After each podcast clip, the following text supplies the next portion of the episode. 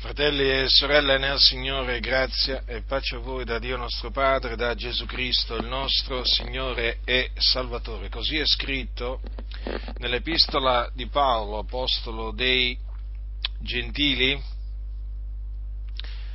ai Santi di Efeso, capitolo 5, dal versetto 3. Ma come si conviene a dei santi, né fornicazione, né alcuna impurità, né avarizia sia neppure nominata fra voi, né disonestà, né buffonerie, né facezie scurili, che sono cose sconvenienti, ma piuttosto rendimento di grazie. Poiché voi sapete molto bene che niun fornicatore o impuro o avaro che è un idolatra, ha eredità nel regno di Cristo e di Dio. Niuno vi seduca con vani ragionamenti, poiché è per queste cose che l'ira di Dio viene sugli uomini ribelli. Non siate dunque loro compagni, perché già eravate tenebre, ma ora siete luce nel Signore. Conducetevi come figlioli di luce, poiché il frutto della luce consiste in tutto ciò che è bontà e giustizia e verità, esaminando che cosa sia accetto al Signore. E non partecipate alle opere infruttuose delle tenebre, anzi piuttosto riprendetele, poiché egli è disonesto pur di dire le cose che si fanno da costoro in occulto, ma tutte le cose quando sono riprese dalla luce diventano manifeste, poiché tutto ciò che manifesta è luce. Perciò dice risvegliati, o tu che dormi, e risorgi dai morti, e Cristo ti inonderà di luce. La mia predicazione vertirà sull'ira di Dio Sì, perché il nostro Dio, che è il grande Dio che ha fatto i cieli, la terra, il mare e tutte le cose che sono in essi, è un Dio che si adira. Lo ripeto, Dio è un Dio che si adira. Aggiungo, ogni giorno. È scritto infatti nel, nel Salmo 7, il Dio è un giusto giudice, un Dio che si adira ogni giorno. Quindi dovete sapere, fratelli nel Signore, che anche oggi Dio si è adirato. Anche oggi il Dio si è adirato. E contro chi si è adirato? Contro chi si è adirato? Contro i giusti? Così non sia. Ma contro gli empi, contro i figli della disubbidienza, contro gli uomini ribelli. Lo so, molti vanno dicendo, ma Dio non si adira con gli uomini.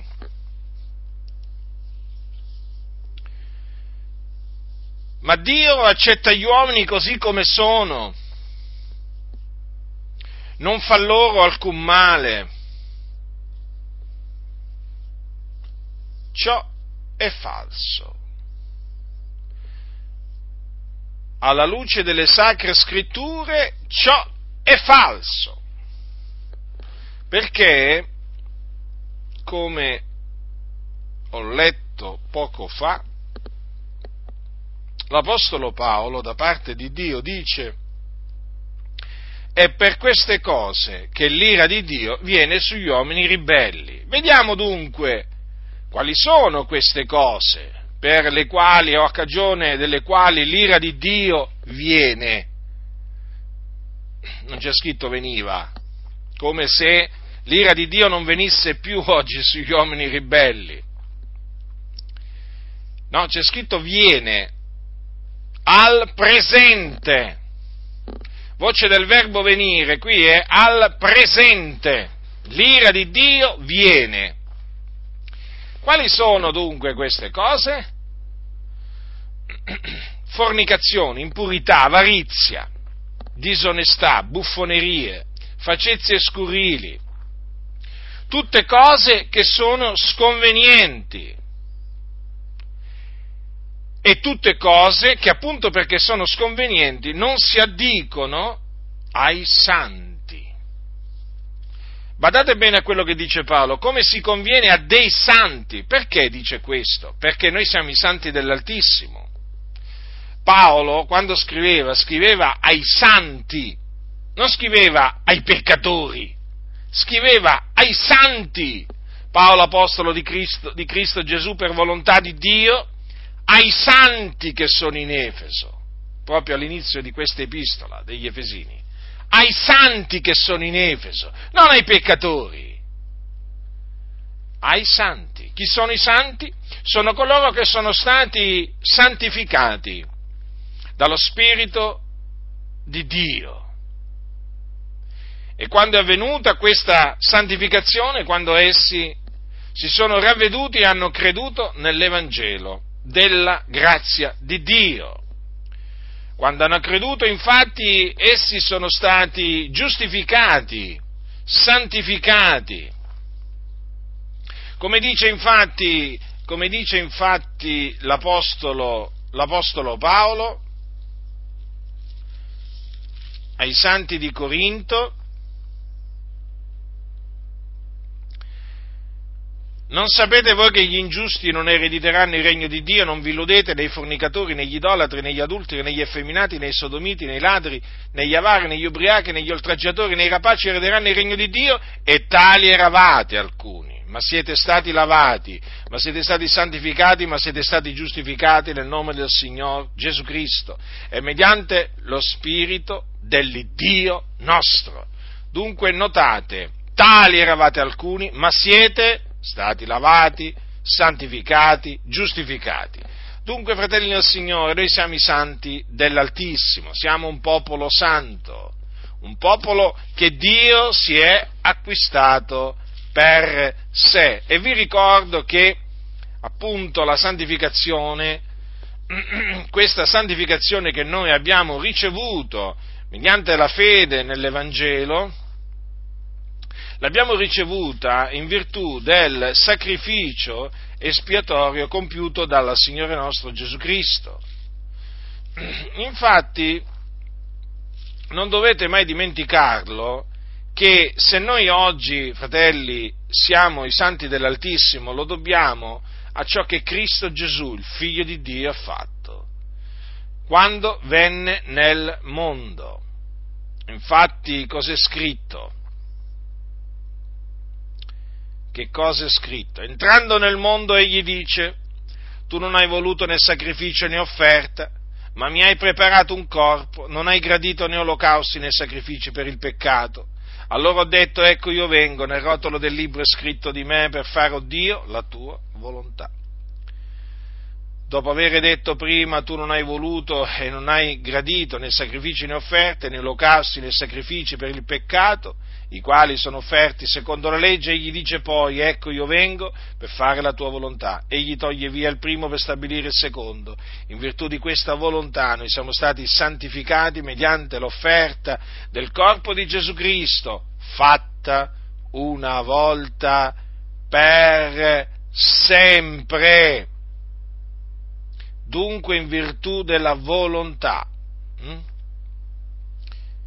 Di questa della volontà di Dio che egli, cioè Gesù, venne a compiere. Infatti lui stesso lo disse, sono disceso dal cielo non per fare la mia volontà, ma la volontà di colui che mi ha mandato. E la volontà di Dio era che lui si caricasse dei nostri peccati nel suo corpo, quindi che portasse i nostri peccati nel suo corpo sul legno della croce, per compiere l'espiazione mediante il suo sangue dei nostri peccati. Ed è virtù quindi della volontà di Dio che il figliolo di Dio ha compiuto nella pienezza dei tempi che noi siamo stati santificati, perché egli offrì il suo corpo. Hm? si parla dell'offerta del corpo di Gesù Cristo, fatta una volta per sempre. E dunque, in virtù del, dell'offerta del suo corpo, in virtù dello spargimento del suo sangue, perché quando egli offrì il suo corpo, egli sparse il suo prezioso sangue. Dico, in virtù dello spargimento del eh, suo sangue prezioso, noi siamo stati resi perfetti quanto alla coscienza. Per quel sangue, noi, per quel sangue che Egli ha offerto, la nostra coscienza è stata purificata dalle opere morte per servire all'Iddio vivente e vero.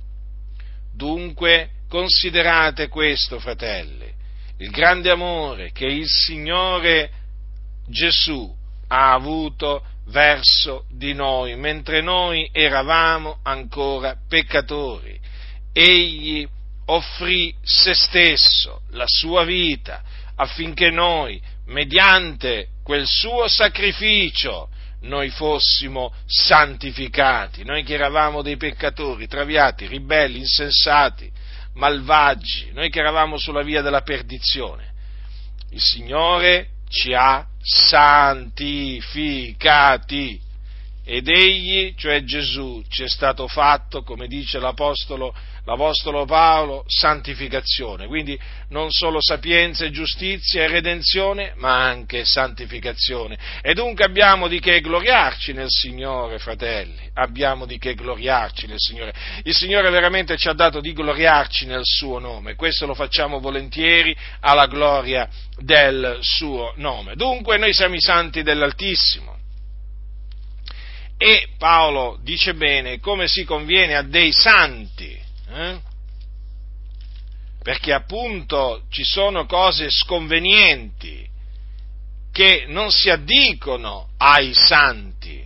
Sono tutte quelle cose, fratelli, che noi, quando eravamo sotto la potestà delle tenebre, ossia sotto la potestà di Satana, sono tutte quelle cose in cui noi ci dilettevamo, in cui prendevamo piacere, senza ombra di dubbio, è così. Chi può dire che noi non prendevamo eh, piacere in queste cose che l'Apostolo Paolo qui enumera? Io appunto devo dire che prendevo piacere, perché anch'io ero un figliuolo d'ira come gli altri, lo ero per natura, anch'io ero traviato, anch'io ero ribelle, anch'io ero insensato in quel tempo, quando ero senza Cristo, senza Dio nel mondo ma il Signore ha avuto misericordia di me e mi ha salvato, mi ha giustificato, mi ha santificato, mi ha fatto entrare a far parte della sua famiglia e io per questo lo ringrazio e lo glorifico perché egli è colui che ha compiuto questa grande opera. Dunque, invece che fornicazione, impurità, avarizia, disonestà, buffonerie, facezie scurili, in mezzo a noi ci, ci devono essere le azioni di grazie, il rendimento di grazie, nelle quali azioni di grazie noi dobbiamo abbondare, dobbiamo veramente imparare a ringraziare sempre il Signore per veramente tutto quello che Egli ci ha dato, innanzitutto per il suo dono ineffabile, per la vita eterna. Per la remissione dei peccati, per la giustificazione, per la salute, per il cibo quotidiano, per i vestiti, per l'intelligenza, la sapienza, la memoria, mm, per tutto il bene che Egli ci permette di fare, per il bene che riceviamo dalla Sua mano, che è veramente tanto, tanto, tanto quante, e dobbiamo ringraziare anche per la salvezza che il Signore ha accordato ai nostri, ai nostri, fratelli, dobbiamo ringraziare Dio per l'opera di Dio nei nostri, nei nostri fratelli, per quello che Egli compie eh, negli altri, non solamente per quello che Egli compie in noi singolarmente, ma anche per quello che Egli compie negli altri, facendoli crescere, maturare, facendoli abbondare nelle opere buone e così via. Dunque, azioni di grazie, fratelli, azioni di grazie, sia in privato che in pubblico, che veramente la vostra bocca sia piena di azioni di grazie, di rendimento di grazie a Dio nel nome di Gesù Cristo. Ricordatevi appunto che qualsiasi cosa noi facciamo lo dobbiamo fare nel nome di Gesù Cristo, il nostro Signore e Salvatore, e anche quando rendiamo grazie a Dio lo dobbiamo fare nel nome che è al di sopra di ogni nome, cioè il nome di Gesù. E dunque vedete cosa dice Paolo, poiché voi sapete molto bene. Perché sapevano molto bene? Perché gli era stato detto, perché erano stati ammaestrati in ogni sapienza e loro sapevano dunque molto bene, non erano nell'ignoranza. Mm? Avevano conoscenza, infatti Paolo gli ha detto, voi sapete molto bene che nessun fornicatore o impuro o avaro che è un idolatra, ha eredità nel regno di Cristo e di Dio. Vedete cosa dicevano gli apostoli alle, alle, alle chiese? Mm? Dicevano che i fornicatori, gli impuri, gli avari, gli idolatri vanno all'inferno, sostanzialmente perché se non ereditano la vita eterna, se non ereditano il regno di Dio, è evidente che quando muoiono se ne vanno all'inferno, nell'Ades. Dunque gli apostoli, nel loro amore verso, verso i santi del Signore, li mettevano in guardia. Li mettevano in guardia da tutte queste cose sconvenienti. Lo ripeto, sono cose sconvenienti, quindi che non si convengono a noi che siamo i santi dell'Altissimo. Ah, ma voi siete esagerati. Ah, ma voi siete integralisti, ah, ma voi siete fanatici, a voi qui, a voi là, ormai conosciamo molto bene le accuse che ci vengono lanciate da coloro che invece ritengono queste cose cose lecite parlo di coloro che in mezzo alle chiese hanno il titolo di pastore perché lo hanno ottenuto da una scuola biblica, da un istituto biblico, ma non hanno mai ricevuto alcun ministero da parte di Dio, sono degli scellerati, sono uomini eh, pieni, pregni di eh, sapienza umana, ma privi della sapienza eh, di Dio, perché non hanno, non hanno timore di Dio, non conoscono il Dio. E quindi per costoro queste cose sostanzialmente sono, sono lecite, non c'è male alcuno nel farle o nel, o nel menzionarle, perché sono scellerati, hanno mutato la grazia di Dio in indissolutezza e coloro che prestano attenzione alle loro ciance naturalmente eh, sono, sono insensati come loro, sono scellerati come loro e di fatti questo credo sia manifesto, noi lo vediamo, noi lo sentiamo perché abbiamo occhi per vedere e orecchie per sentire per la grazia di Dio. Dunque, l'Apostolo Paolo eh, metteva in guardia da codeste cose sconvenienti e pure io lo faccio ed esorto coloro che sono preposti nel Signore a farlo anche loro. È necessario eh, parlare come parlava l'Apostolo Paolo, sì, anche nel 2020. Hm? È necessario attenersi al modello delle sane parole del nostro caro fratello Paolo, che, che ne dicano i, i, tanti scellerati che stanno dietro i pulpiti, dietro le cattedre, eh, massoni col grembiule, senza il grembiule, gnostici, eh, appartenenti a sette esoteriche e così via. A noi non deve assolutamente interessare questo, quello che questi malvagi ehm, eh, dicono di noi o contro di noi. Eh, noi siamo conosciuti da Dio, eh, noi siamo amati da Dio, fratelli nel Signore. Eh, noi siamo accettati da Dio, quella gente è gente empia, è gente riprovata quanto alla fede, è gente corrotta, è gente da cui vi dovete ritirare perché cercano la distruzione eh, del popolo del Signore, non l'edificazione, sono dei distruttori, non degli edificatori, perché loro incitano a peccare, incoraggiano a peccare, esaltano il peccato, giustificano il peccato E difatti le chiese, le denominazioni ormai sono, sono congreghe di peccatori. Sì, sì, di peccatori. Sì, è vero, c'è qualche santo, sì, qui e là ci sono dei santi, lo riconosciamo, e a costoro noi da parte di Dio diciamo uscite e separatevi di mezzo, di mezzo a loro. Oramai queste denominazioni sono come Sodoma e Gomorra, eh? Do, come, come Sodoma e Gomorra, dove abbonda la fornicazione, dove abbondano vizi contro natura, dove abbonda l'orgoglio, la superbia, eh?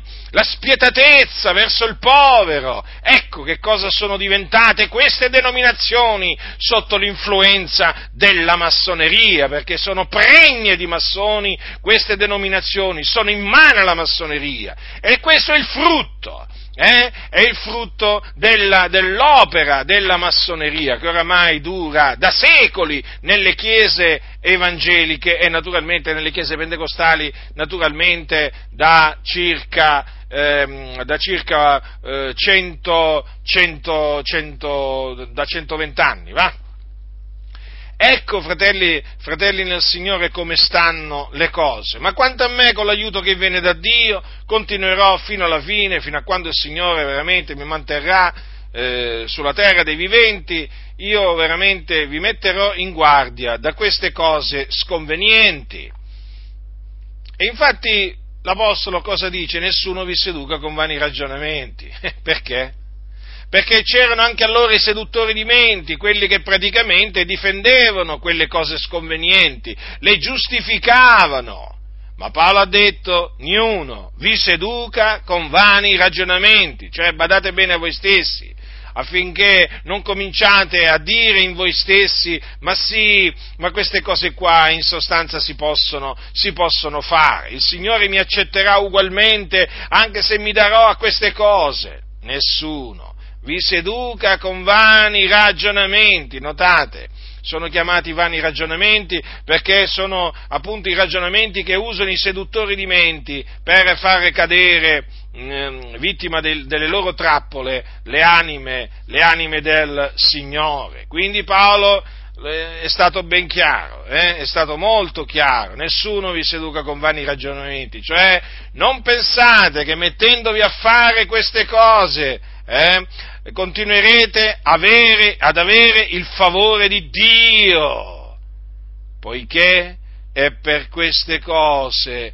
che l'ira di Dio viene sugli uomini ribelli o sui figli della disubbidienza. Eccoci dunque davanti all'ira di Dio, l'ira ardente di Dio che viene sugli uomini ribelli Badate, non dice sui giusti, non dice sui santi eh, o su quelli che lo temono o su quelli che osservano i suoi comandamenti, ma sugli uomini ribelli. Perché l'ira di Dio, come dice sempre l'Apostolo Paolo ai santi di Roma, si rivela dal cielo contro ogni impietà ed ingiustizia degli uomini che soffocano la verità con l'ingiustizia. Notate, Notate che cosa dice Paolo? Che l'ira di Dio si manifesta dal cielo. Contro che cosa? Contro ogni impietà, ogni ingiustizia degli uomini che soffocano la verità con l'ingiustizia. Notate quel ogni.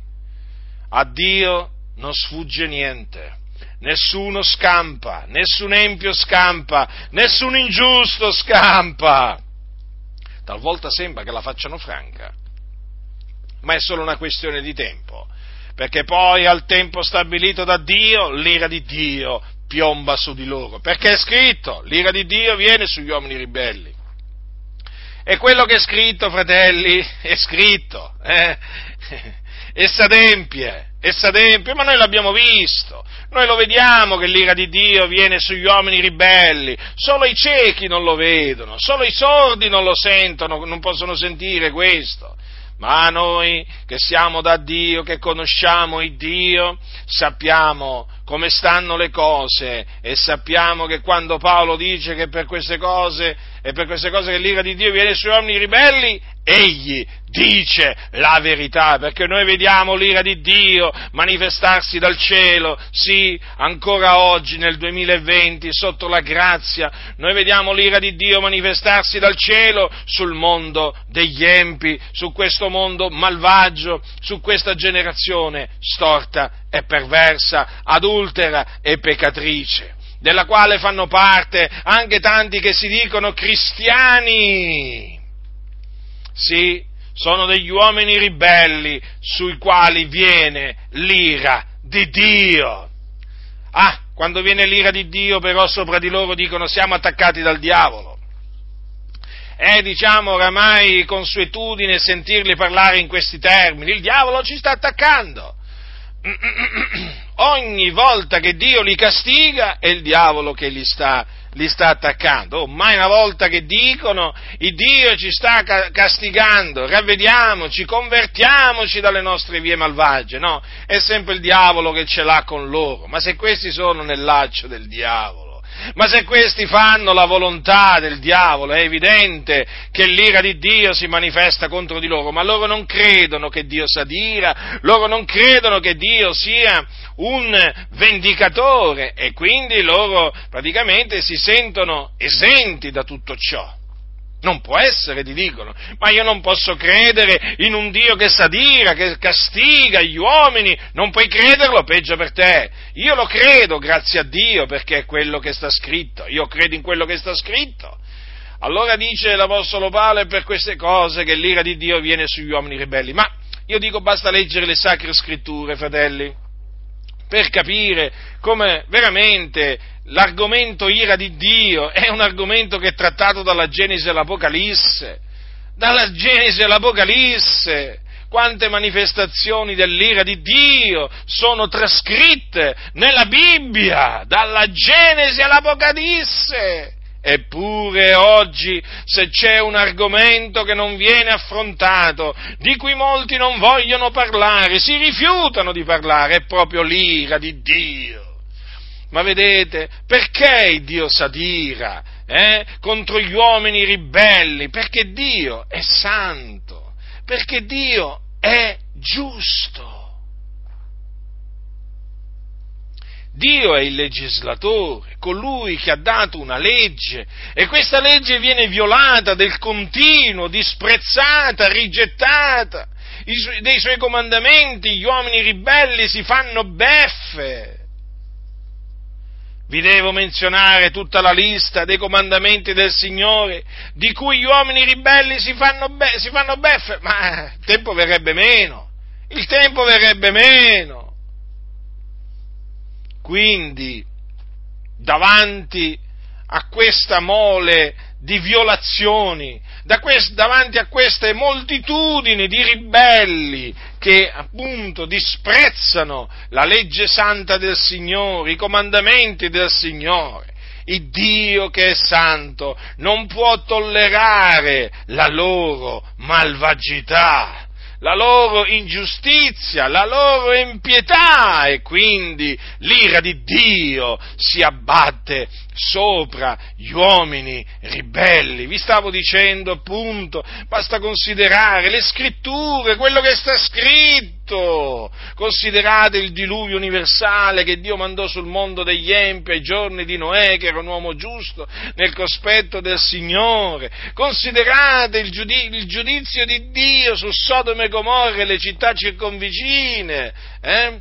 Su quelle città empie, malvagie. Dio fece scendere su quelle città fuoco e zolfo e le ridusse in cenere. Ma basterebbe solo considerare questi, questi, queste due manifestazioni dell'ira di Dio dal cielo per tremare davanti al Signore per gettarsi veramente in ginocchio davanti a colui che è il creatore e dire Signore, perdonaci, abbiamo peccato contro di te, abbi misericordia di noi. Ma invece questi uomini ribelli pensano di potersi fare beffe di Dio e quindi si danno da fare con tutte le loro forze eh, per violare i comandamenti di Dio ma non la faranno franca. Loro che pensano di farsi beffe di Dio, il Dio si farà beffe di loro. Eh? Loro che pensano di farla franca, il Dio gli farà trovare il salario della loro condotta malvagia. Perché è scritto nel Salmo 7, che, da cui ho letto poco fa, se il malvagio non si converte, egli aguzzerà la sua spada, egli ha teso l'arco suo e lo tiene pronto, dispone contro di lui strumenti di morte, le sue frecce le rende infuocate. Ecco, il malvagio indoglie per produrre iniquità, egli ha concepito malizia e partorisce menzogna, ha scavato una fossa e l'ha resa profonda, ma è caduto nella fossa che ha fatta, la sua malizia gli ritornerà sul capo e la sua violenza gli scenderà sulla testa quanta chiarezza, quanta luce emana dalla parola del Signore. E dunque nessuno vi seduca con vani ragionamenti, fratelli nel Signore. Ah, quanti vani ragionamenti che sento. Ah, quanti vani ragionamenti che leggo. Questi sono una fabbrica, questi scellerati sono una fabbrica di vani ragionamenti. Ne inventano sempre qualcuno per così dire. Eh? Vani, vani, vani ragionamenti, tutti, tutti, i ragionamenti che vanno contro la parola di Dio. La parola di Dio dice una cosa e loro ne dicono un'altra.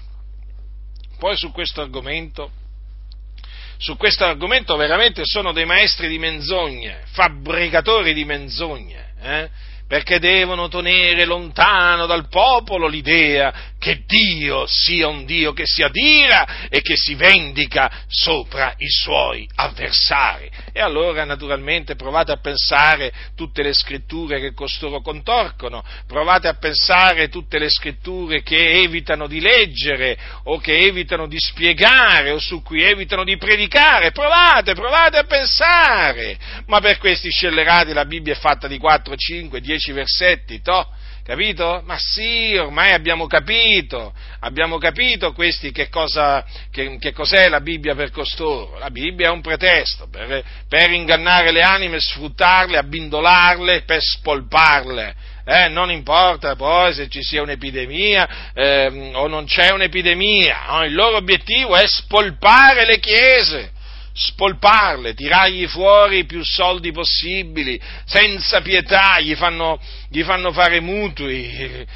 Ma questi, questi sono terribili, questi qui sono spietati, questi amano il denaro, questi servono mammona, per quello seducono con vani ragionamenti, per questo contorcono le scritture a loro perdizione per quello usano tutte queste parole finte, perché sono servitori di Mammona e noi li smascheriamo a questi servitori di Mammona che si sono infiltrati in mezzo alle assemblee dei santi. Eh?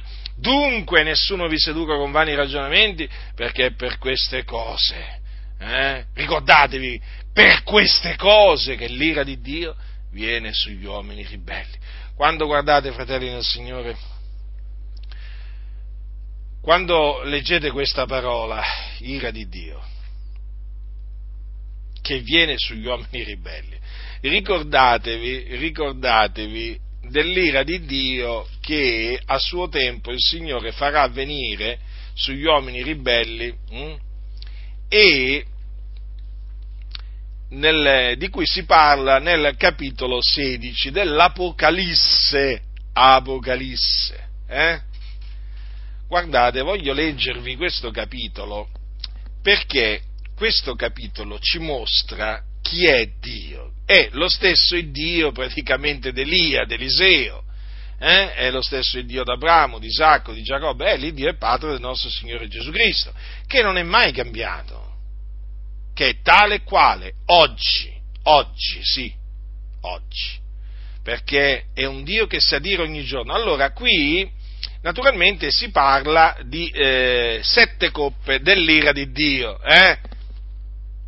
Che espressione, eh? Set, le sette coppe dell'ira di Dio. Eh? Allora, queste sette coppe dell'ira di Dio dovranno, devono essere ancora riversate da Dio sul mondo degli empi.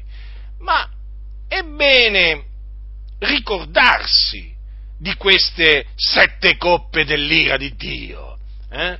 Anche perché sono trascritte nella Bibbia e poi in un libro del quale si dice che è beato chi lo legge, no? beato chi legge, beati coloro che ascoltano le parole di questa profezia e servono le cose che sono scritte in essa perché il tempo è vicino. Dunque, se praticamente sono beati quelli che leggono, hm, allora leggiamo, leggiamo questa parte del libro dell'Apocalisse o della Rivelazione, capitolo 16 dell'Apocalisse, preparatevi perché è uno dei capitoli più tremendi di tutte le sacre scritture. Eh? Certo, concerne qualcosa che deve ancora avvenire, ma leggendo questo capitolo ci si rende conto, eh? Cos'è l'ira di Dio? E udì una gran voce dal Tempio che diceva ai sette angeli andate e versate sulla terra le sette coppe dell'ira di Dio. E il primo andò e versò la sua coppa sulla terra, e un'ulcera maligna e dolorosa colpì gli uomini che avevano il marchio della bestia e che adoravano la sua immagine. Poi il secondo angelo versò la sua coppa nel mare, ed esso divenne sangue come di morto, ed ogni essere vivente che si trovava nel mare morì. Poi il terzo angelo versò la sua coppa nei fiumi e nelle fonti delle acque, e le acque diventarono sangue, e udì l'angelo delle acque che diceva, sei giusto, tu che sei e che eri tu il santo, per avere così giudicato. Hanno sparso il sangue dei santi e dei profeti, e tu hai dato loro a bere del sangue. Essi ne sono degni e udì l'altare che diceva, sì, o oh Signore Dio Onnipotente, i tuoi giudici sono veraci e giusti. Poi il quarto angelo versò la sua coppa sul sole e al sole fu dato di bruciare gli uomini col fuoco e gli uomini furono arsi dal gran calore e bestemmiarono il nome di Dio che ha la potestà su queste piaghe e non si ravvidero per dargli gloria poi il quinto angelo versò la sua coppa sul trono della bestia e il regno d'essa divenne tenebroso e gli uomini si mordevano la lingua per il dolore e bestemmiarono l'Iddio del cielo a motivo dei loro dolori e delle loro ulceri e non si ravvidero delle loro opere. Poi il sesto angelo versò la sua coppa sul gran fiume Eufrate e l'acqua ne fu asciugata affinché fosse preparata la via ai re che vengono dal Levante.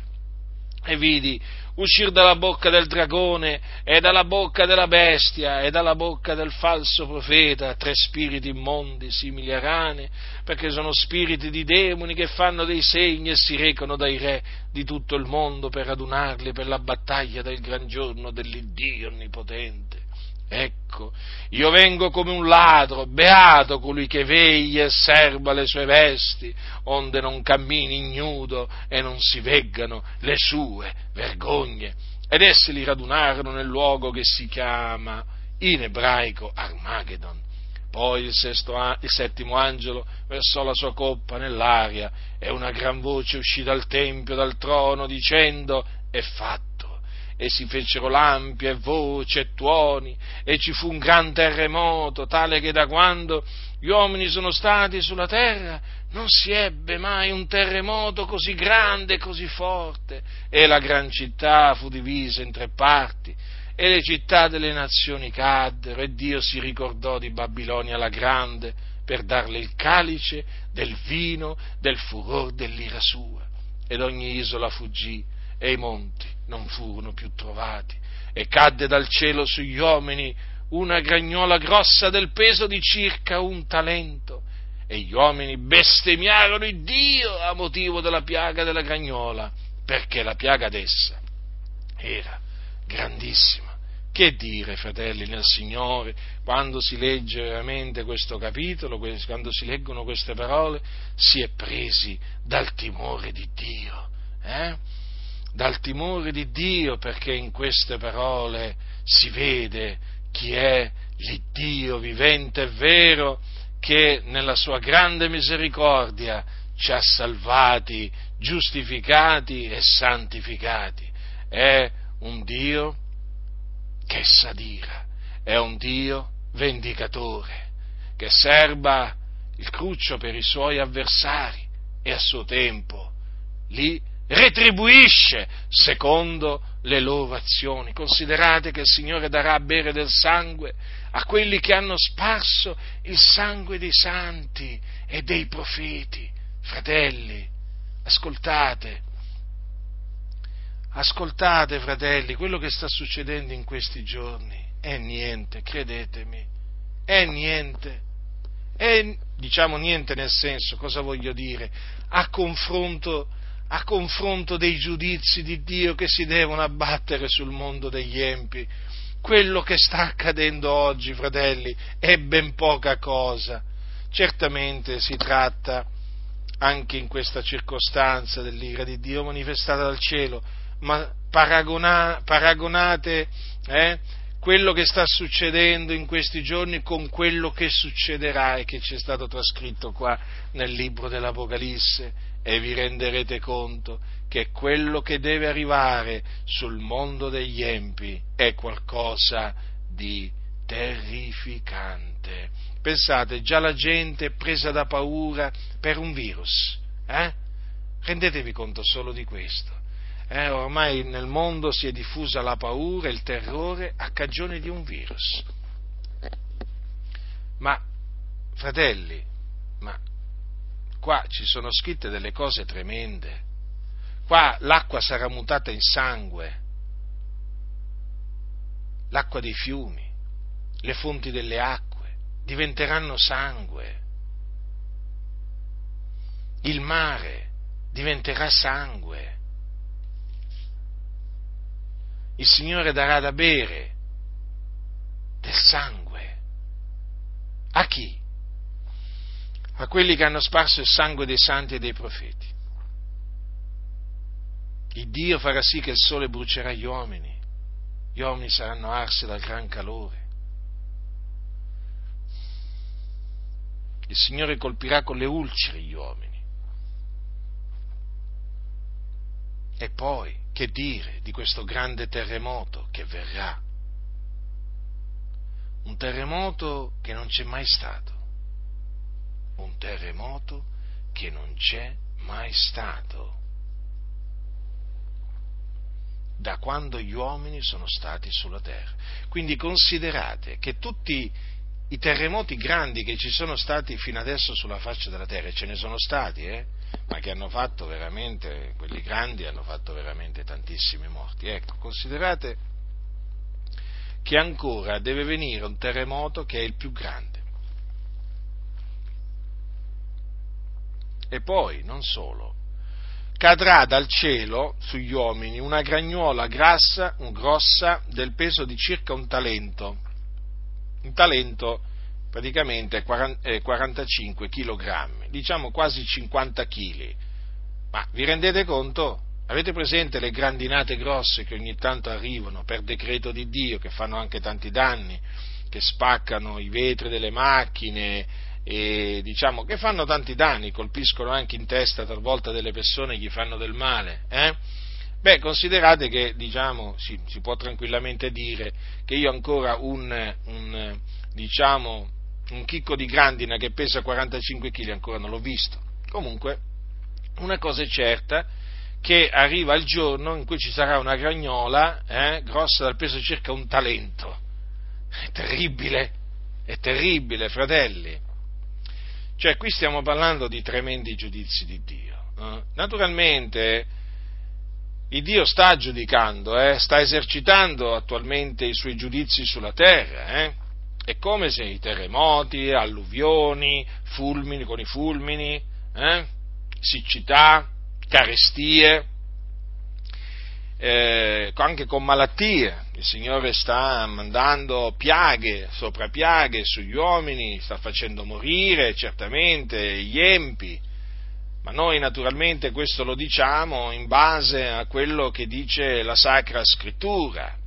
Però certo se consideriamo quello che ancora deve venire sulla faccia della terra, è veramente qualcosa di tremendo. Ma appunto vi ho letto questo capitolo 16, 16 dell'Apocalisse un po' per, perché lì appunto si parla delle sette coppe dell'ira di Dio e il mio tema, il tema di questa mia predicazione è l'ira di Dio.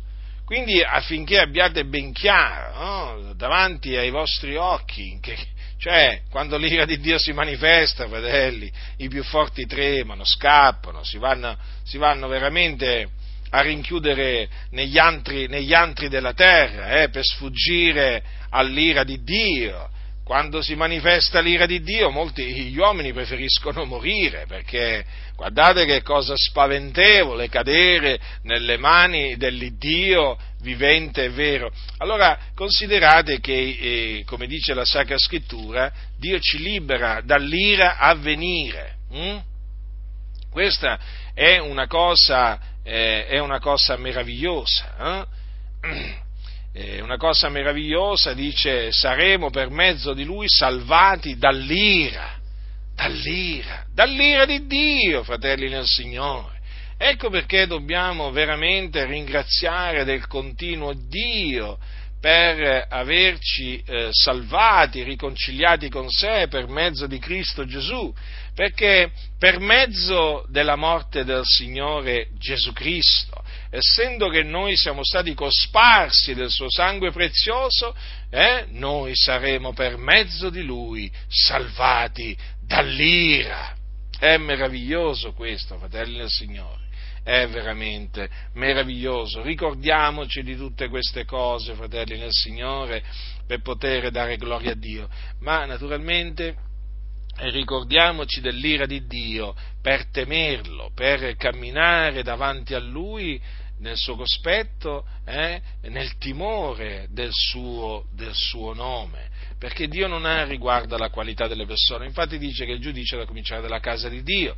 Ricordatevi che il Signore manifestò la sua ira contro Anania e Saffira facendoli morire perché si accordarono a tentare lo Spirito del Signore. Ricordatevi che il Signore eh, manifestò la sua ira eh, nei confronti di coloro che si accostarono, eh, diciamo in maniera indegna alla cena, alla cena del Signore. Ve lo ricordate? a Corinto che cosa, che cosa avvenne? Eh? L'Apostolo Paolo eh, gli, disse, gli, disse, così, eh, per questa cagione molti fra voi sono infermi e malati e parecchi muoiono. E qual era la ragione?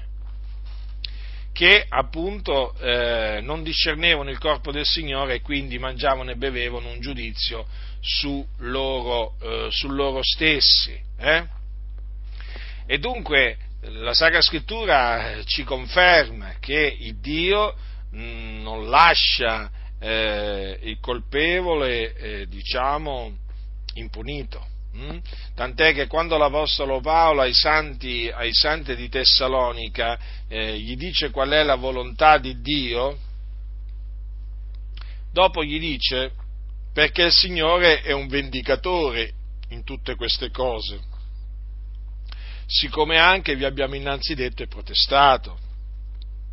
E questo lo dice ai santi, lo dice a noi, e quindi che, che ciascuno di noi sia preso dal timore, dal timore di Dio, e quindi ciascuno di noi si santifichi, si astenga dalla fornicazione, ciascuno di noi sappia possedere il proprio corpo in santità ed onore, non dandosi a passioni di concupiscenza come fanno i pagani, quali non conoscono Dio, e che, ciascuno, e che nessuno di noi soverchi il fratello né lo sfrutti negli affari, perché appunto il Signore è un vendicatore in tutte queste cose. Diceva Paolo, siccome anche vi abbiamo innanzi detto e protestato. Paolo dunque, assieme ai suoi mm, collaboratori, eh, mettevano in guardia i santi dalle vendette di Dio, cioè li avvertivano. Guardate bene che se voi eh, vi abbandonate al male, il Signore si vendicherà, l'ira di Dio si manifesterà contro, contro di voi. Perché, eh, come dice Paolo, chi dunque sprezza questi precetti non sprezza un uomo, ma quelli Dio, il quale anche vi, comunica il dono del suo Santo Spirito. Sapete, oggi mh, molti sono rimasti sedotti nelle chiese perché eh, pensano che questi precetti che noi annunziamo siano precetti d'uomini. Guardate che questo è uno degli, eh, degli errori più comuni, eh, più diffusi, eh, nel quale siano caduti tanti credenti. Cioè molti pensano che questi siano precetti umani, precetti di Paolo.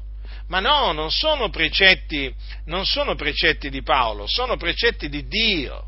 Infatti perché dice Paolo, chi dunque sprezza questi precetti non sprezza un uomo, ma quelli Dio il quale anche vi comunica il dono del suo Santo Spirito, proprio perché questi sono precetti del Signore, sono comandamenti del Signore.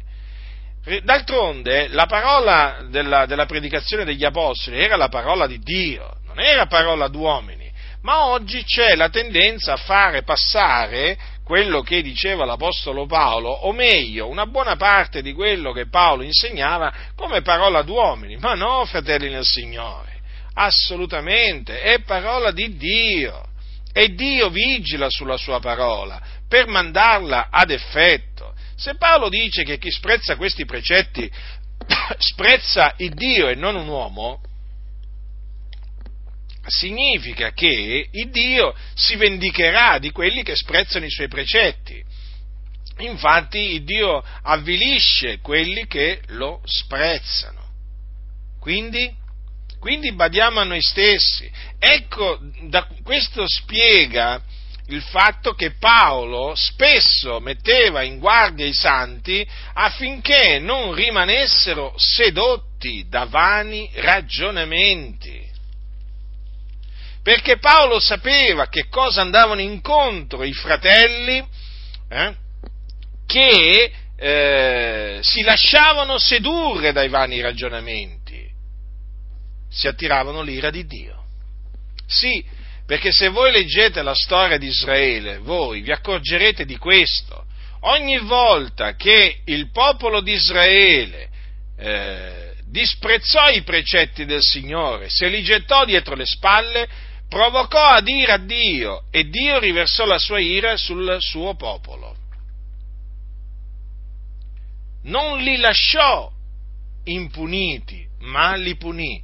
Voi potete considerare quello che avvenne nel deserto, no? durante appunto eh, diciamo quel viaggio che gli israeliti fecero nel deserto alla volta di Canaan voi potete considerare la storia, eh, la storia dei re, sia dei re di Giuda che anche dei re di Israele, leggendo naturalmente quello che dissero i profeti e vi accorgerete ogni volta che quando il popolo rimase sedotto hm, e quindi si abbandonò alle cose che erano sconvenienti, ossia al peccato, non la fece franca, non rimase impunito Ecco perché è scritto nessuno vi seduca con mani ragionamenti. Paolo sapeva bene, conosceva il Dio eh, e sapeva bene qual era il, l'operare del Signore.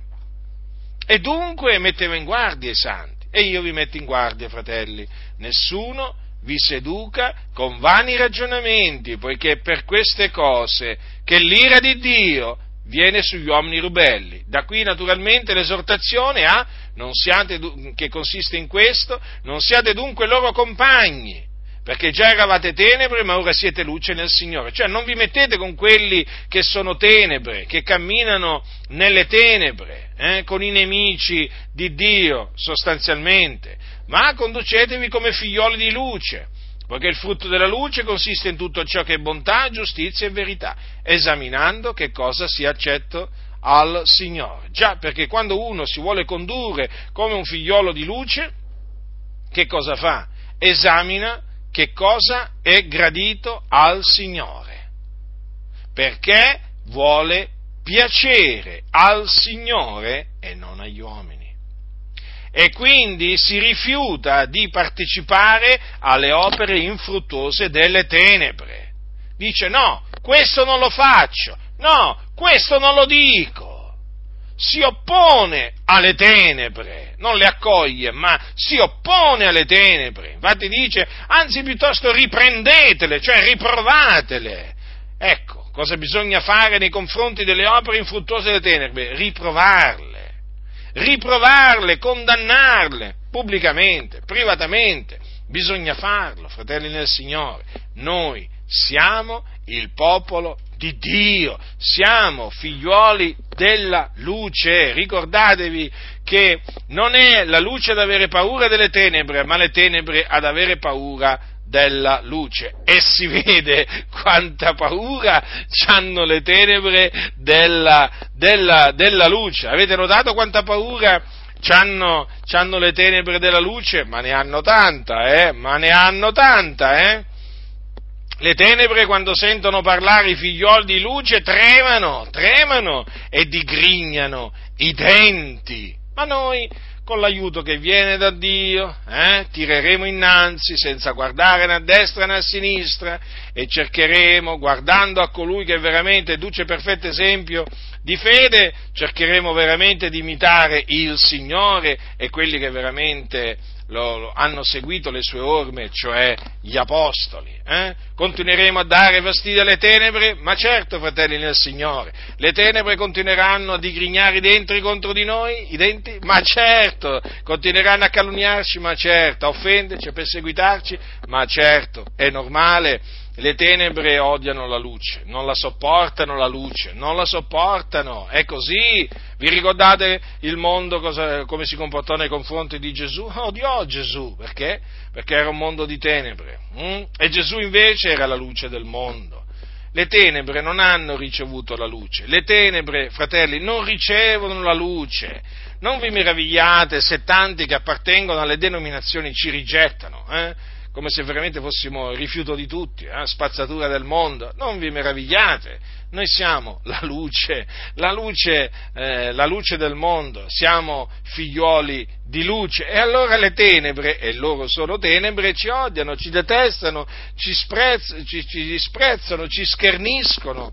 Eh? Ma è del tutto normale, fratelli del Signore, è quello che è sempre avvenuto. Eh? Nessuno vi seduca con vani ragionamenti, eh? nessuno di questi che sono della notte e eh, delle tenebre, nessuno di loro vi seduca, fratelli nel Signore, perché per queste cose che l'ira di Dio viene sugli uomini ribelli. Quindi quelle cose sconvenienti, banditele, aborritele, rigettatele, eh? per non incorrere nell'ira di Dio, perché è cosa spaventevole cadere nelle mani dell'Iddio vivente. La grazia del Signore nostro Gesù Cristo sia con tutti coloro che lo amano con purità incorrotta.